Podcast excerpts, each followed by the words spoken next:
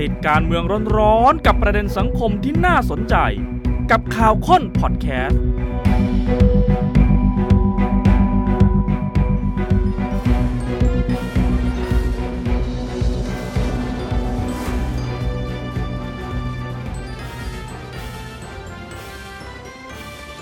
ปวดหัวเป็นไข้ ซาร่า ยาเม็ดบรรเทาปวดลดไข้พาราเซตามอล 500 มิลลิกรัม ซาร่า อ่านคำเตือนในฉลากก่อนใช้ยา เลือกความคุ้มค่า เลือกมิสุชิตาเครื่องใช้ไฟฟ้าในครัวเรือน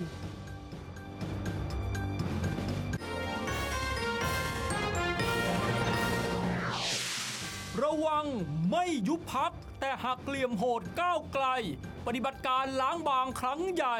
ปมผิดมาตรฐานจริยธรรมนำไปสู่ใบดำกันออกจากเวทีการเมือง เปิดมหากาบศึกกระทรวงเกษตร ฝ่ายการเมืองต้นเหตุขัดแย้ง จากยุคลุงตู่สู่ยุคเศรษฐา ยิ่งแรงกินรวบไม่กินแบ่ง เกมแย่งผลประโยชน์ สืบนครบาลปิดเมืองล่า แก๊งนักเรียนนักเลง เปิดปฏิบัติการทลายรังปวกเจ็ดแห่ง จับสามผู้ต้องหา รุมฆ่าช่างกลปทุมวัน บิ๊กนครบาลรับสถานการณ์สอบบานปลาย รัฐมนตรีอว ขีดเส้นตาย ย้ายอุเทนถวายจบปัญหาภายในปีนี้ ข้นทุกข่าว เข้มทุกเนื้อหา ชัดเจนทุกประเด็นในข่าวข้นคนข่าว โดยวราวิชชิมมณีและนลินสิงหะพุทธางกูล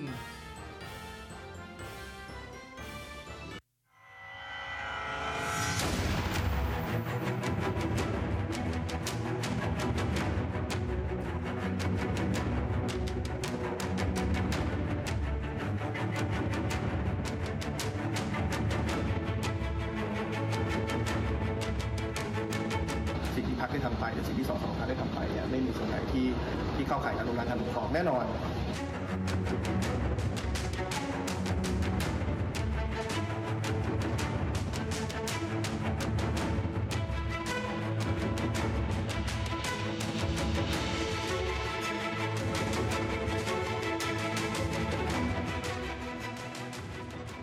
สวัสดีครับ สวัสดีค่ะ ต้อนรับเข้าสู่ข่าวค้นคนข่าวกับผมวราวิชชิมมณีครับ นลินทร์สิงหพุทธางกูลค่ะ วันพรุ่งนี้แล้วนะครับที่จะได้รับทราบคำวินิจฉัยของสารรัฐธรรมนูญ ถึงแม้คำร้อง ให้พักก้าวไกล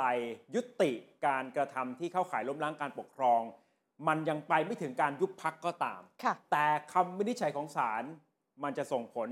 สะเทือนในทางการเมืองที่แตกต่างกันนะครับ ใช่ค่ะ วันนี้ฉายภาพให้คุณผู้ชมได้เห็นนะคะ รวมถึงการอัปเดตข้อมูลล่าสุดของข่าวค้นคนข่าวที่ไปล้วงมา อืม คุณผู้ชมลองอ่านดู ไม่ยุบพักแต่หักเหลี่ยมโหด ครับ มีอะไรที่ร้ายแรงกว่าการจะถูกยุบพักอีกเหรอ ข่าวค้นคนข่าวจะขอคาดการณ์คำวินิจฉัยวันพรุ่งนี้ อืม ว่าจะออกมาในลักษณะไหน ค่ะ ซึ่งก็อาจจะไม่เป็นบวกกับพรรคก้าวไกลมากนัก อืม แต่ไม่เป็นบวกในที่นี้ หลายคนให้ระวังว่ามันจะเป็นสารตั้งต้นนำไปสู่การยื่นยุบพักใช่ไหม อืม แต่ว่าเราชี้เป้าเอาไว้ล่วงหน้า ค่ะ อาจจะไม่ใช่การยุบพัก การยุบพักที่พูดกันนั้นอาจจะเป็นเพียงแค่การสับขาหลอก เออ แต่มีผู้ที่เตรียม ค่ะ จะไปดำเนินการกับสสพักก้าวไกลต่อ คือการยื่นให้ตรวจสอบจริยธรรม ซึ่งถ้าเทียบกับการยุบพักอันไหนร้ายแรงกว่ากัน ก็ยุบพักเคยยุบอนาคตใหม่มาแล้วใช่ไหม เขาก็เกิดขึ้นมาใหม่ในนามก้าวไกล ผลเป็นอย่างไรก็เห็นกันอยู่ เออ เพราะฉะนั้นถ้ามองในแง่ว่ามันเป็นเกมการเมืองเนี่ยยุบ ค่ะ พักก้าวไกลก็เกิดใหม่ได้ อืม แล้วกลายเป็นไปกระตุ้นบรรดากลุ่มผู้สนับสนุน ค่ะ พักก้าวไกลขึ้นมาด้วยซ้ำในทางการเมือง ประเมินกันว่าไม่ได้เป็นผลดีกับผู้มีอำนาจณปัจจุบันเลย เออ แต่ถ้าผลจากคำวินิจฉัย มันมีเชื้อที่จะนำไปยื่นให้ตรวจสอบจริยธรรมของบรรดาสสพักก้าวไกล ที่ไปยื่นเรื่องแก้ไขมาตรา ค่ะ 112 แปลว่า ในทางการเมืองเรียกกันว่าใบดำถ้าหากว่าถูกตัดสิน เฮ้ย นะครับ ใบดำนี่น่ากลัวนะ ก็จะถูกตัดสิทธิ์ตลอดชีวิต วาย ชะตากรรมเดียวกับคุณช่อพันธิกาวานิชที่เค ค่ะ ยเผชิญกับเรื่องนี้มาแล้ว มันจะเกี่ยวโยงกันอย่างไรนะคะ กับคำวินิจฉัยวันพรุ่งนี้จะนำไปสู่ความผิดฐานมาตรฐานจริยธรรมร้ายแรงได้จริงเหรอ ใช่ เดี๋ยวค่อยๆ ไล่เรียงให้ผู้ชมเข้าใจง่ายๆละกัน ครับอธิบายก่อนว่าทำไมผล ค่ะ ในทางการเมืองมันถึงจะสะเทือนรุนแรงจากคำวินิจฉัย ที่จะเกิดขึ้นในวันพรุ่งนี้ เพราะถ้าหากพักก้าวไกล ถูกศาลระบุว่ามีความผิด อืม ใช้สิทธิเสรีภาพเพื่อล้มล้างการปกครอง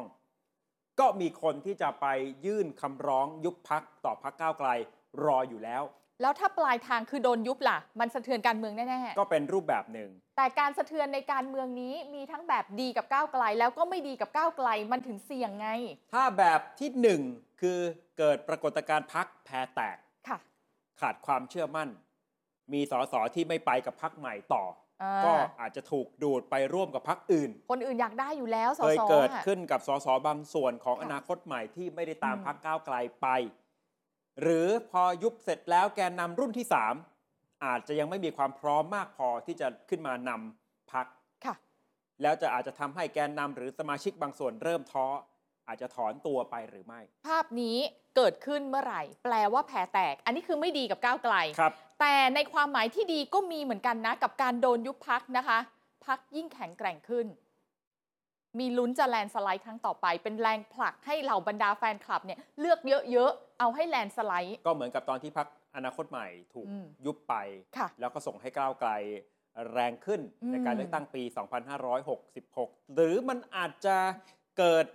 ผสมผสานกันทั้งสองประเด็นก็ได้นะ แต่ เช่น มัน ว่า คาดเดาไม่ได้ว่าอันไหนจะมากกว่า คือ กัน เช่น ไง ว่าพักตัวพักเนี่ยยิ่งแข็งแกร่งมากขึ้น แต่ ค่ะ ก็อาจจะมีบางส่วน อ๋อ หลุดออกไป อืม ถูกดูดไปอยู่กับพักอื่นหรือเปล่า แต่ต้องเข้าใจว่าปรากฏการณ์ในรัฐบาลชุดปัจจุบันเนี่ยมันไม่เหมือนครั้งที่แล้วที่ปริ่มน้ำเสียงรัฐบาลกับเสียงฝ่ายค้านต่างกันนิดเดียว เพราะฉะนั้นตอนที่อนาคตใหม่ถูกยุบ แม้ว่าจะมีเอ่อสอสอสักสิบคนที่ไม่ได้ไปตามก้าวไกลเนี่ยแต่มันก็ไปเติมเสียงให้พักฝ่ายรัฐบาลในเวลานั้น ค่ะ สร้างความได้เปรียบขึ้นมา อืม ปัจจุบันนี้สอสออาจจะไม่ได้มีความสำคัญมากขนาดนั้นแล้วก็ได้ รัฐบาลรวมเสียงได้เยอะแล้ว แต่เอาละ 314 เยถ้ามอะาก จะมี แล้ คน ว หลุดออกไป ค่ะ ก็เชื่อว่าคงจะมีพักรัฐบาลรอรับอยู่ได้เหมือนกัน อืม ยกตัวอย่างเช่น กรณีสองคนที่ ค่ะ เอ่อถูกขับออกจากพักมีพฤติกรรม ส คุกคามทางเพศใช่ไหม ปูอัดอย่างเงี้ยเหรอ สุดท้ายก็หาที่ลง อ่าก ก ลับมาเป็นสสได้อยู่ดี จริง นี่คือผลสะเทือนถ้าหากว่า วันพรุ่งนี้ศาลมีคำวินิจฉัย อืม นำไปสู่การยื่นคำร้องยุบพักก้าวไกลได้ โจทย์นี้คือโจทย์ว่าหากว่าผิด อีกโจทย์หนึ่งหากว่ารอดล่ะคะ ครับ สมมุติว่าศาลบอกว่ารอดเลย นั่นเทไปทางเดียวเลยค่ะ ก้าวไกลจะยิ่งแข็งแกร่ง แล้วเหล่าบรรดาคนก้าวไกลก็จะยิ่งมีความมั่นใจในการทำงานต่อไปเดินหน้าการเมือง ทุกอย่างที่เคยพูดเอาไว้เขาจะเดินหน้าได้เต็มที่ การเอาชนะการเลือกตั้งครั้งหน้าก็ง่ายสำหรับเขาไปด้วย ก็ดูปรากฏการณ์การที่คุณพิธากลับมา อืม เข้าสภาอีกครั้งหนึ่งเห็นไหม ใช่ บรรยากาศมันดูคึก ยิ่ง คัก ใหญ่อลังการ พร้อมที่จะเดินหน้า ค่ะ ทำหน้าที่ฝ่ายค้านในนามของก้าวไกลได้ชัดเจนมากขึ้น พรุ่งนี้คือวาระแห่งชาติเพราะทุกคนจับจ้องจริง ๆ เขาบอกว่าหมุดหมายนี้สำคัญมาก ๆสำหรับการเมืองและตัวก้าวไกลเองเนาะ ไม่ใช่แค่ก้าวไกลเท่านั้นที่ อ่า ติดตามพักการเมืองทุกพัก ค่ะ ก็รอลุ้นผลคำวินิจฉัย อืม พอรู้ผลคำวินิจฉัยแล้ว จะได้นำมากำหนดทิศทางการเมืองของพักตัวเองถูก จะสู้ยังไงจะ ครับ ทำแบบไหนใช่ไหมคะ ในมุมของคนทั่วไปทั้งสังคม อ่า ก็คงจะพร้อมใจกันจับตา ค่ะ และถ้าผลมันออกมาอาจจะค้านสายตาผู้สนับสนุนที่ อืม ผิดหวัง ติดตามปรากฏการณ์การชุมนุมทางการเมืองไหม จะบานปลายด้วยเงื่อนไขอื่น ๆ ผสมโรงกัน หมายถึงจะมีปัจจัยอื่นเข้ามาเติมอีก แล้วก็ เช่น หยิบตรงนี้ขึ้นมาเป็น ผ สา ล รง ตั้งต้น รัฐบาลอาจจะไม่เข้า อ๋อ ตา ค่ะ กรณีชั้น 14 ที่อาจจะถูกวิจารณ์ ม เรื่องกระบวนการยุติธรรม อืม มาผสมกับเรื่องที่พักก้าวไกลถูกร้องว่าล้มล้างการปกครอง ค่ะ นำไปสู่การยุบพรรค อ่า เห็นไหมครับ ถึงได้บอกว่ามันจะส่งผลสะเทือนในทางการเมืองอย่างมาก ใช่ค่ะ ทีนี้มาทำความเข้าใจกันก่อนคำร้องเขาว่าอย่างไร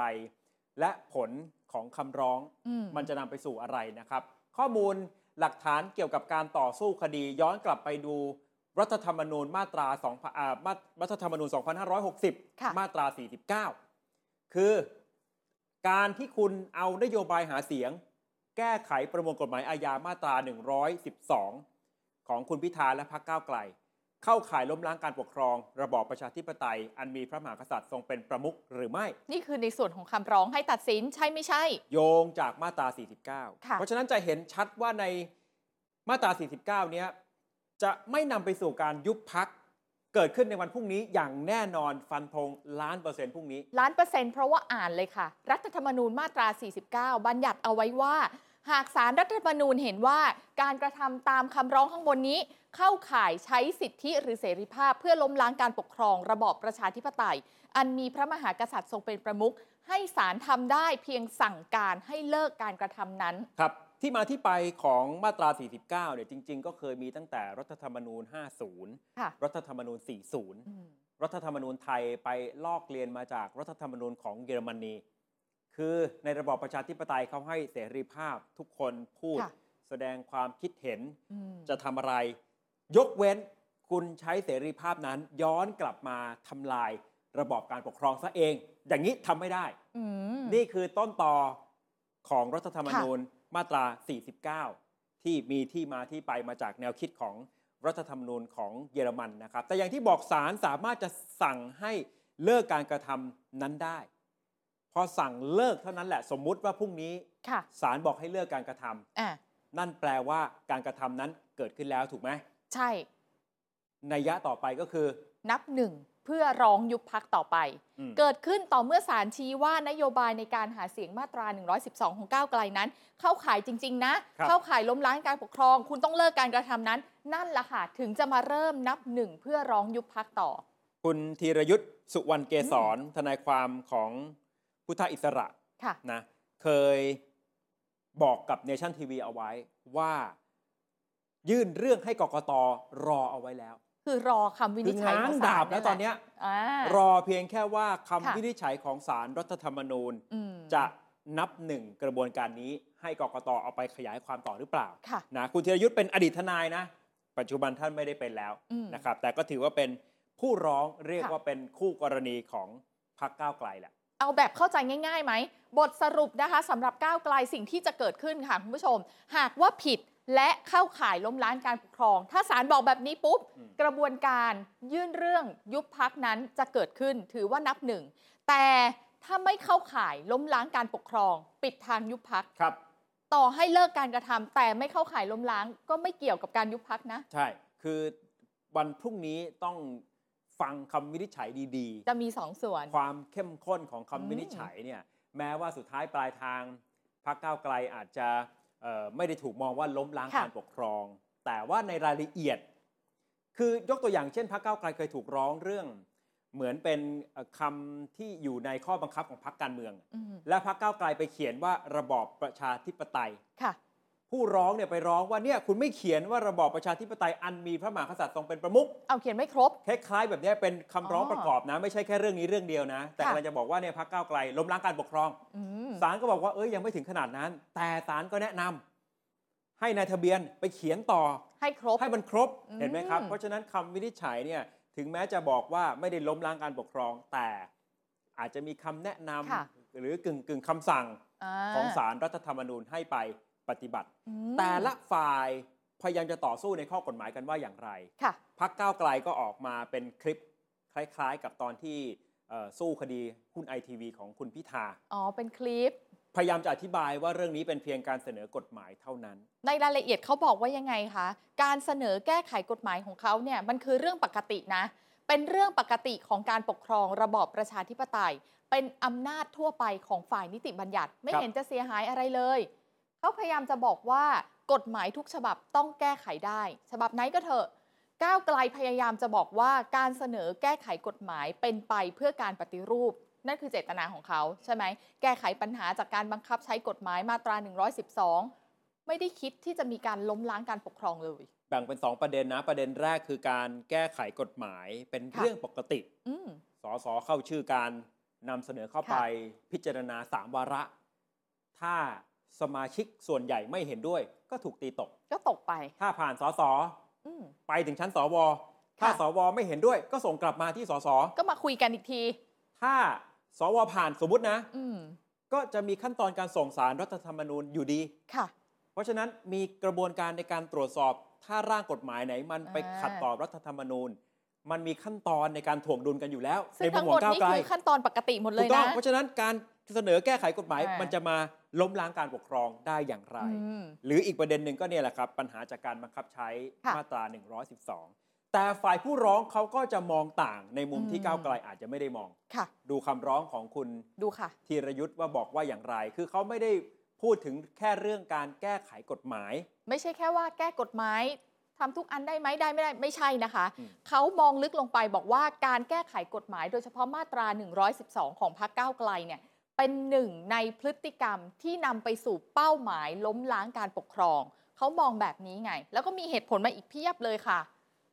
เหตุผลคื ค่ะ อ ยติการเสนอร่าง แก้ไขมาตรา 112 ของพรรคก้าวไกลเนี่ยคุณธีรยุทธ์ไปมองแบบนี้ว่า จริง ๆ มีความประสงค์ที่จะยกเลิกมาตรา 112 คล้ายๆกับว่าซ่อนในยยะเอาไว้อย่างนั้น ครับ ใช่ไหม คือในร่างแก้ไข อืม 112 ของพรรคก้าวไกล เขาถอด 112 ออกจากหมวดที่ว่าด้วยความมั่นคง แล้วไปตั้งหมวดใหม่ขึ้นมาเลย ที่เกี่ยวกับสถาบันพระมหากษัตริย์โดยเฉพาะ ค่ะ นะครับแล้วเขาก็จะแยกเอ่อดูหมินหมิน อืม ประมาทอาฆาตมาตร้ายออกจากกัน แยกสถานะ อืม จะไม่ได้รวมทั้งหมดอยู่ในมาตรา 112 แล้วโทษก็เปลี่ยนด้วยไหมล่ะ ใช่ โทษก็จะ ลดลง ลดหลั่น อืม ลงไป ในมุมของคนที่ร้อง เช่นคุณธีรยุทธ์อาจจะมองว่าตรงเนี้ย ค่ะ มันก็คือการยกเลิกมาตรา 112 แล้วคุณธีรยุทธ์เนี่ยผสมกับหลาย ๆ อย่างเข้าไปด้วย ใช่ นะคะ ไม่ใช่ หยถึ แค่ตัวร่าง ว่ กฎหมายอย่างเดียว ท่าทีของพรรคก้าวไกล ท่าทีของแกนนำอย่างคุณพิธาอย่างเงี้ยค่ะ เขาบอกว่าท่าทีรวม ๆ ที่ปรากฏสู่สาธารณะ ก็ดูแล้วมุ่งไปในการที่ต้องการยกเลิก ไม่ใช่แก้ไข ยกตัวอย่างอย่างเช่น ที่สวนสาธารณะเทศบาล นครแหลมฉบังที่ชนบุรี คุณผู้ชมจำได้ไหมที่เขาให้แปะสติกเกอร์อะ24 มีนาคม ปี 66 ที่ผ่านมา สติกเกอร์เนี่ยค่ะ จะเลือกฝั่งไหน ยกเลิกไหมเนี่ยแล้วคุณพิธาแปะฝั่งไหนอะ ยกเลิก คือก็จริงอยู่หลายคนบอกว่าแค่คุณพิธาเอาสติกเกอร์ไปแปะที่ช่อง อืม ยกเลิกเนี่ยมันจะถึงขั้นล้มล้างการปกครองกันเลยหรือ ม แต่ก็มาผสมกับ ค่ะ ตัวร่างแก้ไข 112 ของพรรคก้าวไกล ค่ะ บวกกับพฤติกรรมของคุณพิธา อืม ก็เลยเป็นเหตุผลที่ทำให้เอ่อไปยื่นต่อสารรัฐธรรมนูญ ค่ะ และเขาก็มองไกลไปถึงขนาดว่าการเสนอแก้ 112 เนี่ยจริงๆ เพื่อจะต้องการยกเลิก อืม และเพื่อให้การใส่ร้ายการด้อยค่าสถาบันไม่เป็นความผิด หรือมีโทษน้อยลง ค่ะ พอสถานะของ 112 เป็นแบบนี้ มันกระทบกับสถาบันเบื้องสูง ถ้าหากว่าปลายทางคือต้องการการยกเลิกจริง ๆ แล้วก็ใส่ร้ายไม่ผิดแบบนี้นะคะ กระทบปุ๊บ การปกครองในระบอบประชาธิปไตยอันมีพระมหากษัตริย์ทรงเป็นประมุขก็กระทบด้วย ครับ และยังไม่พอนะคะ อันนี้ไม่เกี่ยวกับคุณธีรยุทธ์ละ มีคนจับโยงเรื่องนี้เข้ากับร่างกฎหมายนิรโทษกรรมของก้าวไกลด้วยเช่นเดียวกัน อืม บอกว่าร่างอ่าก้าวไกลเนี่ยออกร่างกฎหมายนิรโทษกรรมออกมา เปิดช่องให้สามารถนิรโทษความผิดตามมาตรา 112 ได้ด้วย พอโทษเหลือน้อยแล้วใช่ไหม ก็มานิรโทษไง สุดท้ายไม่มีความผิดไง อืมเพราะฉะนั้นถ้าจะมองในภาพรวมของ อืม ทางฝ่ายผู้ร้อง ค่ะ ฝ่ายที่ไม่เห็นด้วยกับก้าวไกล ก็คือการเสนอแก้ 112 จริง ๆ ซ่อนเป้าหมายการยกเลิกเอาไว้ อ่าผู้ร้องเขามองแบบนั้น ถ้าเลิกไม่ได้ก็ลดอัตราโทษให้เบาที่สุด ค่ะ และถึงแม้จะยังมีโทษก็ยังนิรโทษกรรมได้จาก อ่า ร่างกฎหมายนิรโทษกรรมของพรรคก้าวไกล ค่ะ ไม่ได้ปิดช่องเรื่องการนิรโทษกรรมเรื่องนี้ ปลายทางจะทำให้ 112 ไม่มีสภาพบังคับ อันนี้ทำความเข้าใจใน 2 มุมนะมุมก้าว ค่ะ ไกลก็บอกว่า แค่เสนอร่างแก้ไขกฎหมาย อืม มันจะล้มล้างการปกครองได้อย่างไร ก็เป็นไปตามกระบวนการสี่ก็ตรวจสอบกันไปในสภา ส่วนผู้ร้องก็พยายามจะถอดรหัส อ่า อ่านระหว่างบรรทัด ว่าเจตนาปลาย ท่าทีขอ ทาง ง ก้าวไกล อะ คืออะไรกันแน่ ต้องการยกเลิกใช่ไหม สิ่งเหล่านี้แหละที่อาจจะได้ ค่ะ เห็นอยู่ในคำวินิจฉัยของศาล อืม วันพรุ่งนี้ ว่าจะให้เอ่อ ค่ะ น้ำหนักกับฝ่ายผู้ร้องหรือฝ่ายผู้ถูกร้องของพรรค ใช่ ก็คือพรรคก้าวไกล มันอาจจะฟังดูยากหน่อยแต่คุณผู้ชมรอดูข่าวค้นคนข่าว แล้ว ครั ต้ บ องถอดรหัสแน่นอน ฉะนั้น ค่ะ ข่าวค้นคนข่าวลองคาดการณ์ผลลัพธ์ที่จะเกิดขึ้น ค่ะ ในวันพรุ่งนี้ อืม มันอาจจะออกได้สัก 3 ทาง เราจะไม่ฟันธงใด ๆ นะ แต่ให้น้ำหนักว่าทาง พอ ไห ได้ น ที่ดูจะเป็นไปได้มากที่สุด แล้วที่กูรูต่างๆ เขาประเมินเทไปในทางไหน ลองดูคาดการณ์ค่ะ 1. ไม่เข้าข่ายล้มล้างการปกครอง ไม่เข้าข่ายล้มล้างการปกครอง ก็จบเลย ค่ะ นะครับ 2. กระทำการเข้าข่ายล้มล้างการปกครอง อืม แล้วก็สั่งเลิกการกระทำ อันนี้คือผิดสองเด้ง อ่าสามกระทำการยังไม่เข้าข่ายล้มล้างการปกครอง ยังนะ ยังไม่เข้าข่ายนะ แต่สั่งให้เลิกการกระทำ นี่ผิดหนึ่งเด้ง เช่น สั่งให้หยุดการแก้ไขมาตรา อ๋อ 112 เพราะถ้าดำเนินต่อไป สมมติว่าแก้ไขสำเร็จ ค่ะ อาจจะไปเข้าข่ายก็ได้ศาลถึงอาจจะใช้คำว่าให้เลิกการกระทำนั้น แล้วเข้าใจอย่างนี้ถูก แม้ ไหม ปัจจุบันยังไม่เข้าข่าย อ่า ล้มล้างการปกครองก็ตาม หนึ่งสองสามเนี่ยถ้าดูแบบสามสองหนึ่งเนี่ยคือผิดหนึ่งเด้ง ผิดสองเด้ง แล้วก็ไม่ผิดเลย อ่า แล้วแต่ความเข้มข้น อ๋อ ของคำวินิจฉั มันเป็นอย่างนี้ ในวันพรุ่งนี้ ค่ะ ถูกไหมครับ ทีนี้ก้าวไกลถ้าสมมุติว่าเอ่อจบที่ แบบเนี้ย แบบที่ 3 ใช่ไหม แบบนี้ ก็ถือว่าปลดล็อกเงื่อนไขเกี่ยวกับมาตรา 112 ไปได้ คือให้หยุดกระทำการแก้ไข1นึ อืม แต่ไม่ได้ถึงขั้นที่ว่าล้มล้างการปกครอง อาจารย์ชัยยันไงคะเคยบอกว่าถ้าถึงจุดนี้เนี่ยมันจะเกิดอะไรขึ้นบ้าง แล้วมันจะทำให้ก้าวไกลเนี่ยปลดล็อกตัวเองจากเรื่อง1นึเลย และสามารถไปจอยร่วมรัฐบาลด้วยซ้ำเพราะว่าจะไม่เหลือข้ออ้างนี้อีกแล้วไง ก็อาจจะบอกได้ว่าการที่แก้ 112 ไม่ได้เนี่ยเป็นเพราะศาลสั่งถูก ใช่ ไหมและนั่นมันก็จะ เราก็จะไม่ทำแล้วนะ ทำให้เงื่อนไขของพรรคก้าวไกลก็จะถูกลดลงไปเพราะเคยถูกปฏิเสธ ใช่ค่ ประเด็นนี้มาก่อน ทีนี้ถ้ามันเกิดกรณีที่รัฐบาลที่ร่วมกันแตกหักเนี่ย แล้วปรับค ทะ ร เลาะกัน ม น่ะ ล้างไพ่ใหม่ เออ เอาแหละแม้ว่าในทางการเมืองมันจะยากเต็มทีที่พรรคก้าว ค่ะ ไกลจะถูกดึงเข้าไป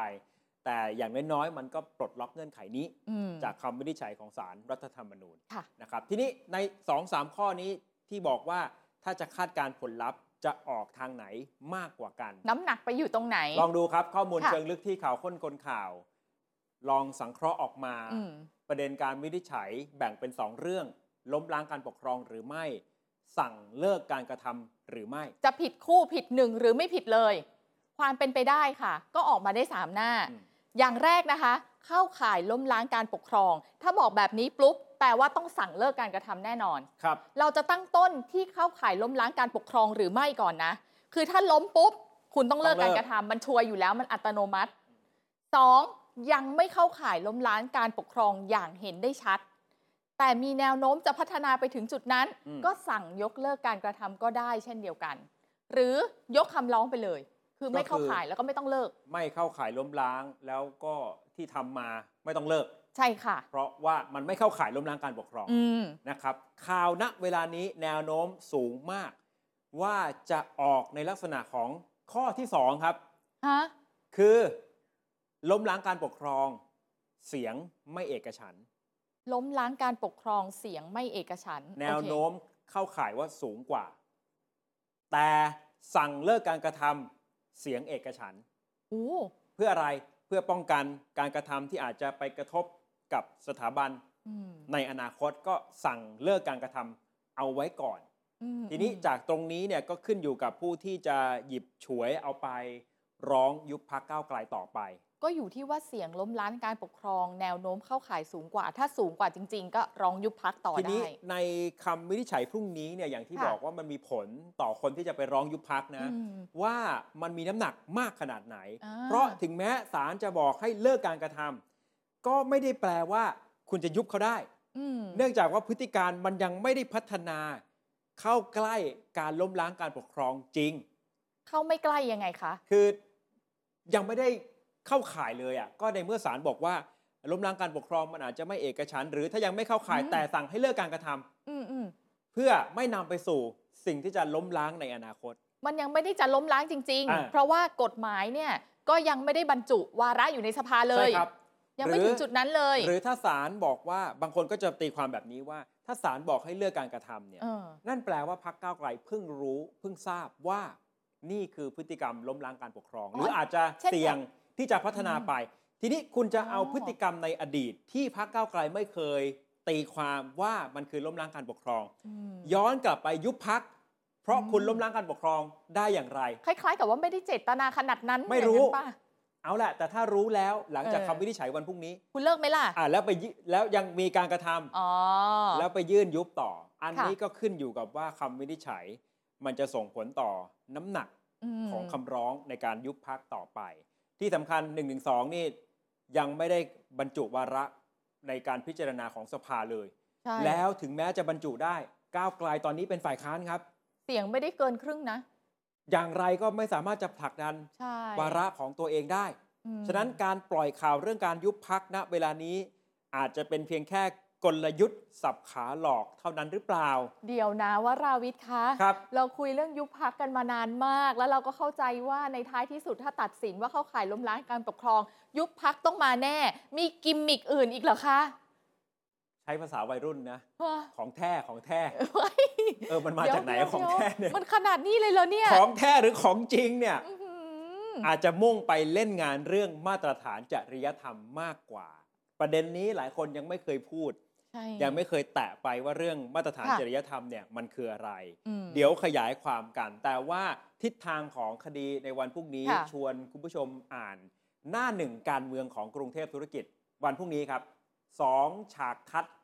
ที่จะเดิมพัน อืม อนาคตของพรรคก้าวไกล ค่ะ ก็คล้ายๆกับที่ข่าวค้นคนข่าววิเคราะห์เอาไว้นะครับ ถ้าบอกว่าไม่เป็นปฏิปักษ์ยกคำร้องก็จบเลย ใช่ ถูกไหมทางฝั่งขวามือเห็นไหมครับ อ๋อ แต่ถ้าศาลบอกว่าเป็นปฏิปักษ์ ค่ ล้มล้างการปกครอง ทีเนี้ยช่องสีแดงซ้ายมือเนี่ยมัน อืม จะนำไปสู่ 2 ทาง พอศาลสั่งให้ยุติการกระทำแล้ว ฝั่งซ้ายเรื่องอยู่ที่กกตอ อืมอืม อันนี้เป็นกรณีการยุบพัก ค่ะ ฝั่งขวาเรื่องจะไปที่ปปช อ่า นี่แหละเป็นเรื่องของมาตรฐานจริยธรรม แล้วมันจะโหดกว่ายุบพักไหมล่ะ กรุงเทพธุรกิจห ค่ะ น้าการเมืองวันพรุ่งนี้นะครับ ไปติดตามมุมวิเคราะห์ได้ว่าสองจากทัศน์นี้มันจะส่งผลสะเทือนอย่างไร ทีนี้ อืม พักก้าวไกลวันพรุ่งนี้เนี่ยเขาตัดสินใจแล้วคุณนลินทร์ ค่ะ เขาจะไม่ไปฟังคำวินิจฉัยที่ศาลรัฐธรรมนูญ ทำไมถึงไม่ไปคราวที่แล้วคุณพิธาคดีของตัวเองยังไปเลยนะคะ ก็นั่นเป็นเรื่องส่วนตัว เอ๋อ ถ้าหลายคนยังจำกันได้ ตอนยุบพักอนาคตใหม่ ค่ะ พักก้าวไกลยังอยู่ในระหว่างการทำงานในสภานะ อืม ในจังหวะที่ทำงานในสภาเนี่ย ค่ะ ก็เอี้ยวหูฟังสคำวินิจฉัยของ อ๋อ ศาล แต่สมาชิกพักแกนนำพักไม่ได้ไปนะครับ ตอนยุบพัก อืม อนาคตใหม่นะ ไม่ได้ไปฟังนะ พอศาลมีคำสั่งยุบปุ๊บ ค่อยเปิดแถลงข่าวตอบโต้คำวินิจฉัยของศาลรัฐธรรมนูญที่ทำการของพักอนาคตใหม่ ค่ะ ถ้าจำไม่ผิดยังอยู่ที่ตึกไทยสมิตอยู่ตอนนั้ ก็ น คือฟังปุ๊บแล้วก็เตรียมตัวก่อนแล้ว ใช่ ค่อยแถลงอีก ก็ ที ยั ใช่ไหม ทำงานอยู่เลย อ๋อ สอสอของพักก้าวไกลเนี่ย ค่ะ ยังอภิปรายกันอยู่ในสภาเลย โอ้โห พอมีคำสั่งยุบปุ๊บ หลังจากนั้นสสก้าวไกลลุกขึ้นมาบอกเออสมมุติว่าเป็น อืมอืม วราวิทย์ฉิมเรียนท่านประธานที่เคารพใช่ไหม ค่ะ ผมวราวิทย์ฉิมณี เออ สมาชิกสภาผู้แทนราษฎรไม่ได้บอกชื่อพัก เพราะว่าสถานะของพักอนาคตใหม่ตอนนั้นเนี่ยไม่มีอยู่แล้ว แต่สสยังคงอยู่ ถ้าคุณไม่ใช่กรรมการบริหาร มีเหตุผลที่เขาไม่ไป แน่นอนพรุ่งนี้ที่สภามีวาระสำคัญคือพักเพื่อไทยเขาอาจจะ ค่ะ ไปเอ่อเลื่อนขึ้นมาเป็นยติด่วนเกี่ยวกับการตั้งกรรมาธิการศึกษาการออกกฎหมายนิรโทษกรรม อ๋อ ซึ่งพรรคก้าวไกลเขาก็จะมีร่างของตัวเอง ค่ะ แต่ขั้นตอนในวันพรุ่งนี้จะยังไม่ใช่การเอาร่างของพรรคก้าวไกลไปพิจารณา อืม แต่เป็นยติของพรรคเพื่อไทย ค่ะ จะตั้งกรรมาธิการขึ้นมาศึกษา ที่เขาคุยกันว่าเราจะต้องเห็นพ้องด้วยกัน อ่ะ ก่อนนั่นน่ะ ที นะ นี้ก้าวไกลก็เขาก็บอกเขาก็ ค่ะ จะให้ความสำคัญกับการทำงาน อืม สภา จะได้สมาธิไม่หลุดไป แต่ที่จริงแล้วมันมีนัยยะซ่อนอยู่อาจารย์ปิยบุตรเคยให้สัมภาษณ์เอาไว้ ว่า ที่อาจารย์ปิยบุตรเลือกที่จะไม่ไป ค่ะ รวมถึงแกนนำตอนที่เป็นพรรคอนาคตใหม่ด้วยเนี่ย เออ ต้องการจะแสดงออกในเชิงสัญลักษณ์เป็นการอารยะขัดขืนครับ อ๋อ ว่า ในเชิงว่าไม่ยอมรับ อืม คำวินิจฉัยของศาลรรัฐธรรมนูญ ม อาจารย์ปิยบุตรพูดชัดไม่อยากไปอยู่ตรงนั้น แล้วก็ไปก้มด้วยความเคารพศาล อ่ เพราะว่าหลังจากนั้นเนี่ยพักอนาคตใหม่ในเวลานั้น แกนนำก็แถลงโต้คำวินิจฉัยของศาลรรัฐธรรมนูญพรุ่งนี้ก็เช่นเดียวกันจะไม่เห็นแกนนำของพรรคก้าวไกล ไปอยู่ที่ศาลในยยะก็คือเนี่ย อืม ปฏิเสธ หรืออาจจะใช้คำว่าอารยะขัดขืน คือเราก็มองแบบบ้านๆเนาะตอนแรกเราได้ข่าวว่าเขาจะไม่ไปแล้วก็คิดว่า เออเขาไม่อยากจะไปเจอโมเมนต์แบบนั้นหรือเปล่าที่ เออ แบบ หรือว่าเขาได้ข่าวว่าเขาจะเจออะไรสักอย่างที่มันไม่ดี ก็แ อย่างเงี้ย เขาเอ่อวิจารณ์บทบาทของ เออ องค์กรอิสระ บทบาท ค่ะ ของศาลรรัฐธรรมนูญ ตั้งคำถามกันด้วยซ้ำว่าควรจะมีอยู่ไหมศาล อืม รัฐธรรมนูญเนี่ย อ๋อ ฉะนั้นแล้วหลายครั้งก็เคยมีประเด็นกับศาลรัฐธรรมนูญถูกไหมคดีแกนนำคุณคุณคุณธนาธร ใช่ใช่ ใช่ไหมครับ หรือแม้แต่การยุบพักอนาคตใหม่ก็ตามหรือเรื่องราวในอดีตคำวินิจฉัยของศาลรรัฐธรรมนูญเนี่ยแกนนำอนาคตใหม่ในเวลานั้น ก็เคยออกมาวิพากษ์วิจารณ์กันหลายครั้ง ก็เลยตัดสินใจว่าไม่ไปดีกว่า ใช่ นี่คือเบื้องหลังวิธีคิดนะ อืม ทีนี้เมื่อกี้ทิ้งไว้บอกว่ายุบพักนี่อาจจะเป็นแค่การสับขาหลอกให้เสียสมาธิให้กังวลไปตรงนั้น ค่ะ แต่ที่จริงแล้วเกมลึกกว่านั้นเนี่ยคือการ เดินหน้าตรวจสอบมาตรฐานทางจริยธรรม แล้วร้ายแรงกว่ายุบพักด้วยนะ คือผลที่ส่งสะเทือนมาถึงคนของก้าวไกลอะค่ะ ร้ายแรงกว่ายุบพักจริง ครับ ๆ ลองดูนะคะคุณผู้ชมมาตรฐานทางจริยธรรมเนี่ยเขาเขียนเอาไว้แบบนี้ค่ะว่า มาตรฐานทางจริยธรรมของตุลาการศาลรัฐธรรมนูญ และผู้ดำรงตำแหน่งในองค์กรอิสระ รวมทั้งผู้ว่าการตรวจเงินแผ่นดิน และหัวหน้าหน่วยงานธุรการของศาลรัฐธรรมนูญ และองค์กรอิสระ พุทธศักราช 2561 อืมมาตรฐานฉบับนี้ใช้บังคับกับสสสว และคณะรัฐมนตรีด้วย ใช่ค่ะ นะครับในยยะถ้าสมมุติว่าวันพรุ่งนี้ อืม คำวินิจฉัยมันออกมาเนี่ยการเสนอแก้ไข1นึของพรรคก้าวไกล เสนอในตอนที่ยังเป็นสส อืม ประกาศใช้เป็นนโยบายหาเสียง เป็นนโยบายของพรรคและปัจจุบันหลายคนที่หาเสียงตอนนั้น ก็เข้ามาเป็นสสยังมีความพยายามที่จะเสนอเข้าไป แปลว่ามาตรฐานจริยธรรมฉบับนี้ บังคับใช้กับสสของพรรคก้าวไกลในปัจจุบันด้วย คือในห่วงเวลาเป็นสสอยู่ก็จะ ทั้ง ถูกบังคับใช้ด้วย ทั้ง ตัว คน นี้ ที่เป็นสมัยแรก ค่ะ และ อ๋อ คนที่เป็นสสเอ่อคนที่เป็นสมัยที่สอง ค่ะ ในสมัยเขาวที่แล้วเนี่ยเคยเสนอแล้ว และคนที่เป็นสมัยนี้เป็นสมัยแรก เราเข้าใจถูกไหมว่าอย่างเงี้ยมันจะมากกว่ายุบพักเพราะว่ายุบพักก็คือโดนกรรมการบริหารใช่ปะ อ่า แต่อันนี่คือสสหมดเลย ทีนี้แต่วิธีการ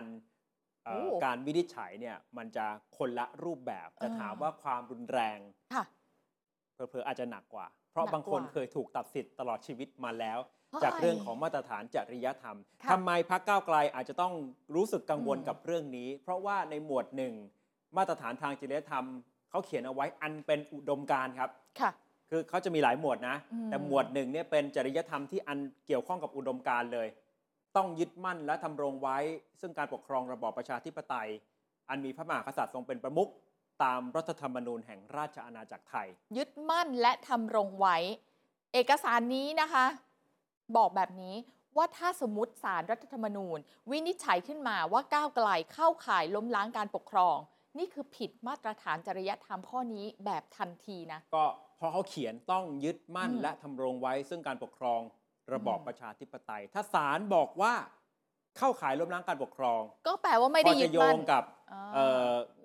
ข้อความใน ค่ะ มาตรฐานจริยธรรมได้ อืม ซึ่งมันเป็นเรื่องของอุดมการณ์ อ่า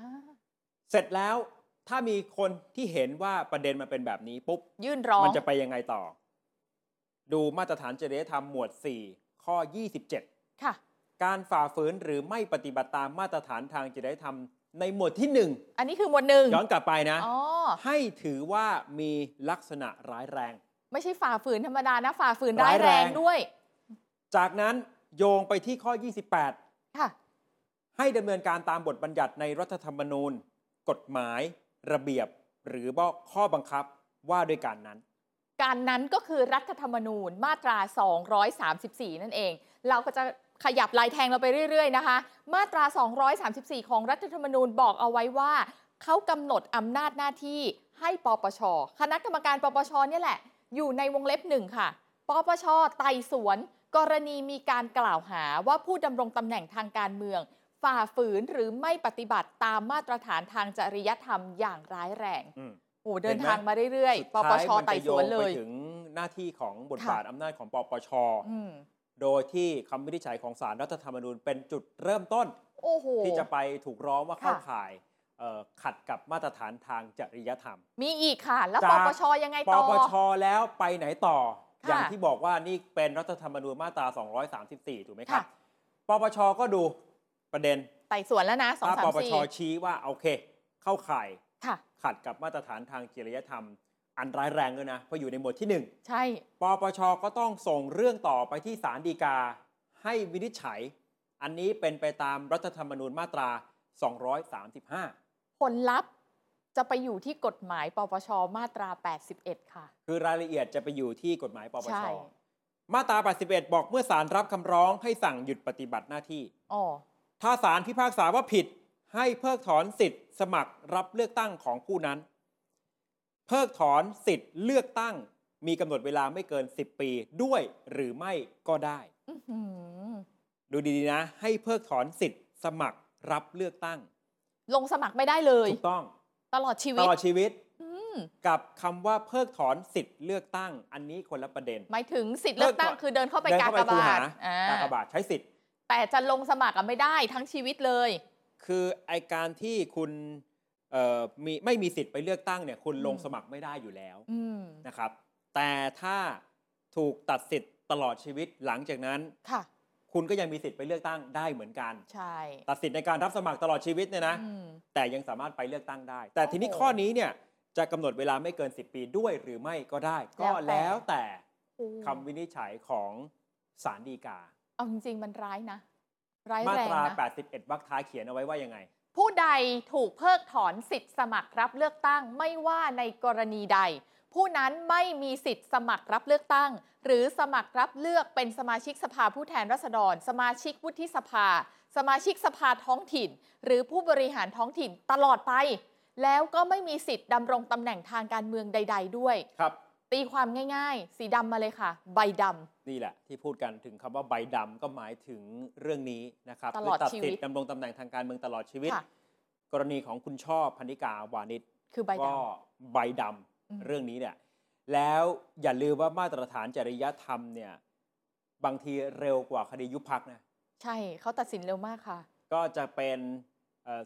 จุดเริ่มต้นจาก อืม คำวินิจฉัยของสารรัฐธรรมนูญ ถ้าดูจากเค แล้ว ส ต้องดู เก่าๆ ว่า นะเร็วมาก ทางไหนเนี่ย ค่ะ มันจะมีน้ำหนักมันจะเร็วกว่ากัน อืม โอเค แต่ว่าการจะปลดใบดำก็อาจจะพอทำได้ แต่มันยากนะ ก็ต้องเสนอกฎหมายนิรโทษกรรม อืม ในทางการเมือง ยกเลิกใบดำไป ใช่ไหม ค่ะ ครับ บทสรุปที่ข่าวค้นคนข่าวพยายามชี้เป้าให้เห็นก็คือ อาจจะไม่ยุบพัก แต่หักเหลี่ยมโหดนี่แหละ คือ ด้วย ที่มา เออ ว่าอาจจะไปโฟกัสกันที่การ ค่ะ ยุบพัก ซึ่งการยุบพักในทางการเมืองก็เคยเกิดขึ้นมาแล้ว ก็ไม่ได้ทำให้พักอนาคตใหม่ที่ภายหลังกลายเป็นก้าวไกลเนี่ยอ่อนกำลังลง มีบทเรียนแล้วไง แต่ถ้าลักษณะนี้เนี่ยเป็นใบดำเนี่ย ค่ะ ถ้ามันไปกระทบกับสสของก้าวไกลทั้งหมดนะ อืม แต่แน่นอนคุณผู้ชมก็คงจะมีคำถาม โอ้โห ถ้ามันจะถึงขั้นว่าใบดำพักก้าวไกล ทั้งหมด ร้อย เลยเหร สี่ อ สิบกว่าคนเนี่ย อืม ปฏิกิริยาในทางสังคม ใช่ นั่นก็อีกเรื่องหนึ่งนะ อืม ผู้ที่จะใช้อำนาจเรื่องนี้ก็ต้อง ใช่ ประเมินให้ดีเหมือนกันนะ ใช่ค่ะ ไม่ใช่ว่าโอเค ยุบพักเห็นว่ายุบแล้วไม่ตาย เออ ยุบแล้วยังโตเนี่ย เอาเรื่องนี้ดีกว่า มันอาจจะไปทำ ใช่ ให้คนที่อยู่ในนั้นน่ะหายไป อืม คนที่เป็นสสเนี่ย แต่ก้าวไกลคือไอ้คำว่าแถวสามนี่ก็คือหมายถึงคนที่อยู่ในสส ค่ะ แต่บุคลากรเขาหมดแล้วจริงป่ะ อืม ว่าถ้าแจกใบดำเขาร้อยกว่าคน โอ้ เนี่ย โห จะเลือกตั้งกันใหม่สมมุติถ้าเป็นสสเขต ชักนะ ปฏิกิริยาของทั้งสังคมผู้ ใช่ สนับสนุนจะเป็นอย่างไร เรามองเรื่องนอกสภาที่น่าก ก็ ลัว ต้องประ ก เมิ ว่าน ให้ดี และ เหมือนกัน ค่ะ นะครับเพราะฉะนั้นพรุ่งนี้ลุ้นกันคำวินิจฉัยของสารรัฐธรรมนูญนะครับ ค่ะ เอาละครับเดี๋ยวพักกันครู่เดียวช่วงหน้าว่ากันด้วยเอ่อเรื่องราวของพี่สีเหมือนเดิม พี่สี ก็ อธิบดีกรมข้าวแถลงเลย ปรากฏตัวละครมาก ค่ะ ขึ้นนะที่ปรึกษานี้หมายถึง อืม ใคร แต่ที่ข่าวค้นคนข่าวจะชวนเอ่อล้วงลึกข้อมูลกันต่อว่าการตบทรัพย์เนี่ยมันอาจจะเป็นเกมการเมือง เป็นความขัดแย้งกันภายในพักร่วมรัฐบาลอีกแล้ว โอ้โห โดยที่เกิดขึ้นภายในกระทรวงเกษตรนะครับ ค่ะ ช่วงหน้าติดตามครับ ผลิตภัณฑ์ยับยั้งเชื้อโรคไมโครมดอกโซลูทันใช้ฉีดพ่นหรือเช็ดทำความสะอาดภายในอาคารสำนักงาน บริเวณที่พักอาศัย เพื่อลดปริมาณเชื้อก่อโรค ที่สะสมในสภาพแวดล้อม ใช้งานง่าย ไม่ต้องผสมน้ำ สั่งซื้อได้ทาง 081 935 9681 085 660 8565 เว็บไซต์ tpipolin.com Line at tpipl Lazada Shopee ร้านขายยาหมีบินจังหวัดนครราชสีมา